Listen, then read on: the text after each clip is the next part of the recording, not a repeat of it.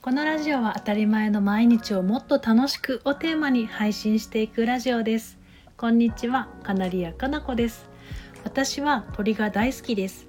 それは子供の頃からで、母曰く子供の頃はインコと一緒に寝ようとしたり、ほっぺにスリスリしたり、これは嘘か本当か分かりませんが、可愛くて口の中に入れていたようで、よく怒られていたそうです。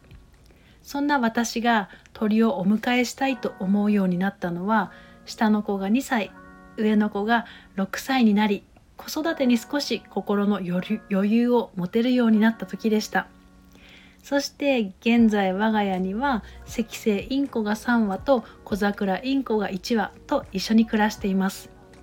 4羽ともひなから育ててて、私は鳥のお母さんになったような気持ちになり、とっても幸せです。そしてひなたちが成長するとともに、ある疑問が湧いてきました。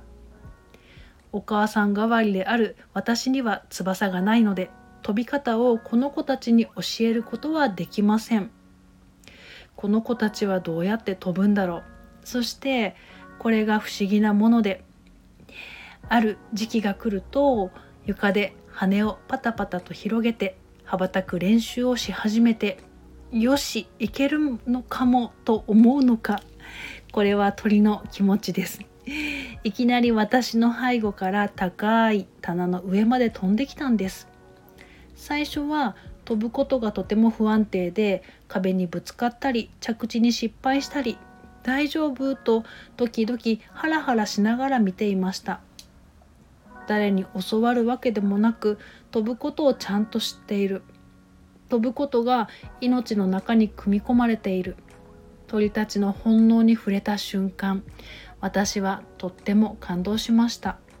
そう思うと、人間の本能って何なんだろう。そもそも人間に本能ってあるのかなと疑問に思って検索してみたら、一般的に人間に本能行動はほとんどない、わずかであるとみなされていると出てきました。とは言っても何かしらあるのではなんて思ったり、我が家の鳥たちから命からまたいろんなことを考えさせられました。ここからはコメントへのお返しをいたします。52回目の配信にコメントをくださったさくらさん、ガスタンクが怪獣の卵に笑ってしまいましたが、それわかるとまた笑ってしまいました。